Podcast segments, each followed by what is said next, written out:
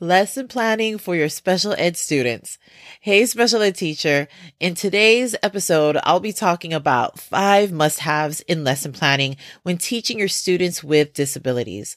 All right. But before we get into it, if you haven't downloaded it yet, make sure to go and grab my free IEP meeting checklist before the meeting.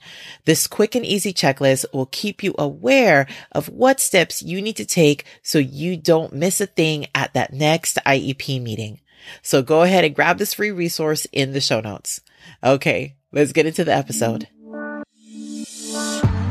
Hey, special ed teachers. Welcome to Stepping into Special Education. Are you confused with writing IEPs? Need a system to track data? Are you up late Googling strategies for behavior management? Do you wake up with huge goals only to feel that you're not doing enough? Hey, I'm Michelle. I too teach special ed in a low socioeconomic community. I too wanted more connection with my special needs families. I wanted help with IEP meetings and needed more training with behaviors. And I kept asking myself, am I even doing a good job? Until I finally found the right strategies and support. In this podcast, you will find guidance with IEPs, behavior strategies, and SPED support so that you will know you've made an impact. So grab your iced coffee, clipboard, and your favorite pen. It is time to get things started. If you're just getting into special ed, or shoot, you've been at it for a while now, lesson planning for multiple grades and abilities can make you want to pull your hair out. Trust me, I know. Within the elementary grades, being in the self-contained classroom in grades K through 2nd or 3rd through 5th, or even in the resource room, teaching grades TK all the way to 6th grade, I have probably created all different combinations of lesson planning groups. But especially when I first started teaching in the self-contained classroom, I had no idea how to begin setting up the structure to instruct my kiddos. Do I teach them all together? What curriculum do I use? What does my aide do? That first year, I did the best I could, mostly teaching my students' whole group. I also had my aide assist me with the students while I taught at the front of the class. I had mentor teachers and colleagues help guide me with what to do. But what helped me most was when I finally took different SPED trainings to help me with what to do and get that basic setup started. But y'all, it took a while. It's crazy the lack of training special ed teachers receive before jumping into their very own classroom. So I'm hoping I can help you get there a little bit faster than I did. So if you're struggling with lesson planning, here are 5 must-haves when teaching your students with disabilities. For must-have number 1 is essential standards that build. What I mean by this is choosing a standard that is the most needed. For instance, reading comprehension is an essential skill that every reader needs. And not only that, but reading comprehension is a skill that is in every single grade level. So this is a perfect standard to concentrate on for a lesson. So since every grade level needs reading comprehension, you're able to meet this grade level standard. So you can be teaching a combo of 3rd through 5th grade and still satisfy exposing the students to grade level material with scaffolds and strategies needed for the student to reach the standard. So for number 1 are essential standards that build. If you're struggling with lesson planning, here are 5 must-haves when teaching your students with disabilities. For must-have number 2 is separate groups according to ability or grade level. At this point of the year, about November, you should already have a good idea of where your students are performing academically. If not, or if you need current data, you can do a quick assessment in a particular area that is needed.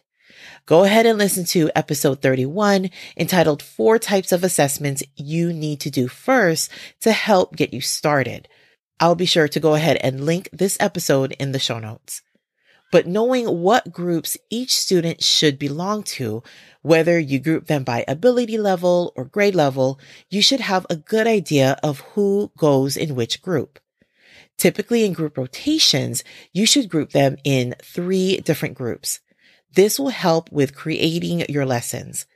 So for number 2, are separate groups according to ability or grade level.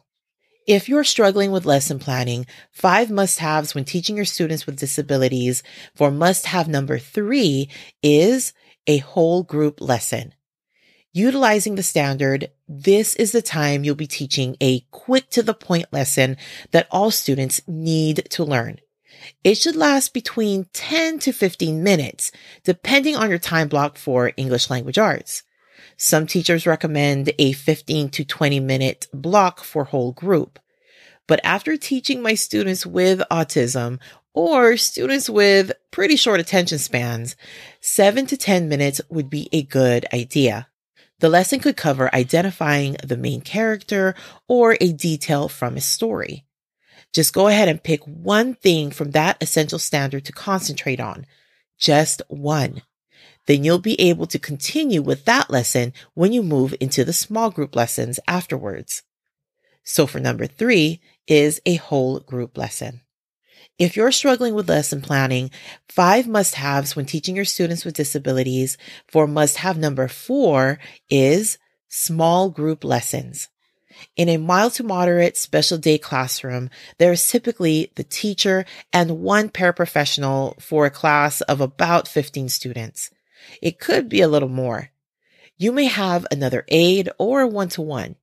So for small groups, as a general rule of thumb, I suggest creating 3 small group lessons. 1 small group lesson for the teacher, 1 for your aide, and then 1 for an independent group. In the teacher small group, we can introduce a new topic or connect it to the whole group lesson previously. In my aide small group lesson, I tend to give them something consistent that the students need to practice. For instance, letter sound recognition, sight words, or fluency, depending on the group's level.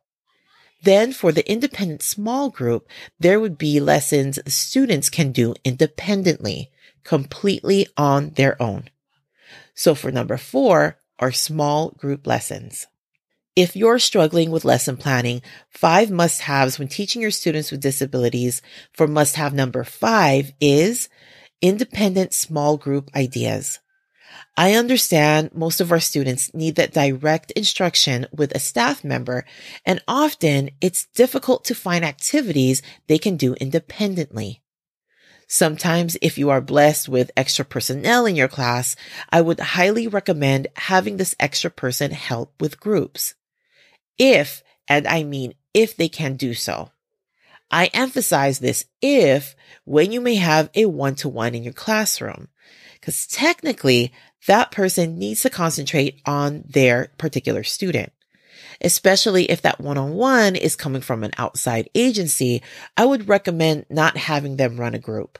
So if you don't have the staff, some independent groups I've done are computer activities like Lexia, i Ready, or a reading or math intervention program your school district or school provides. Students can work on their reading comprehension quizzes like for Accelerated Reader, also known as AR. They can practice reading their decodables, do some sight word practice, and educational board games. When I taught in the self-contained class, my class aides and I created IEP goal binders or bins. This binder or bin contained items or work that pertain to a student's academic IEP goals that the students could do independently. This helped a ton. My aides helped me maintain this and replace more worksheets or activities throughout the year. So the last point is number 5, independent group ideas. I hope this gave you an idea of what must be included in your lesson plans. So to recap, struggling with lesson planning, here are 5 must-haves when teaching your students with disabilities. For number 1 is an essential standard that builds. Number 2, separate groups according to ability or grade level. Number 3, whole group lesson. Number 4, small group lessons. And last, number 5, independent small group ideas. In the free private Facebook group, go ahead and let me know what you need most when it comes to lesson planning. You can go ahead and join us at facebook.com/groups/stepping into special ed. Also, if you haven't downloaded it yet, make sure to grab my free IEP meeting checklist before the meeting.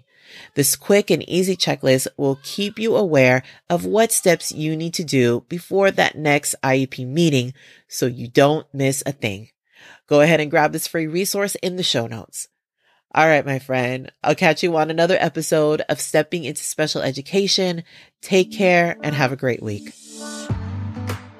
Hey, before you leave, if you felt this show taught you something and got you one step closer to where you want to be, please leave me a quick review and follow this podcast. It is the best thing you can do to keep the show going. Also, be sure to join my free Facebook group. You'll be able to connect with me and get support from fellow educators just like you.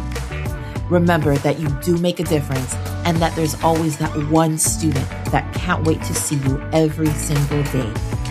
Till next time, my friend, take care.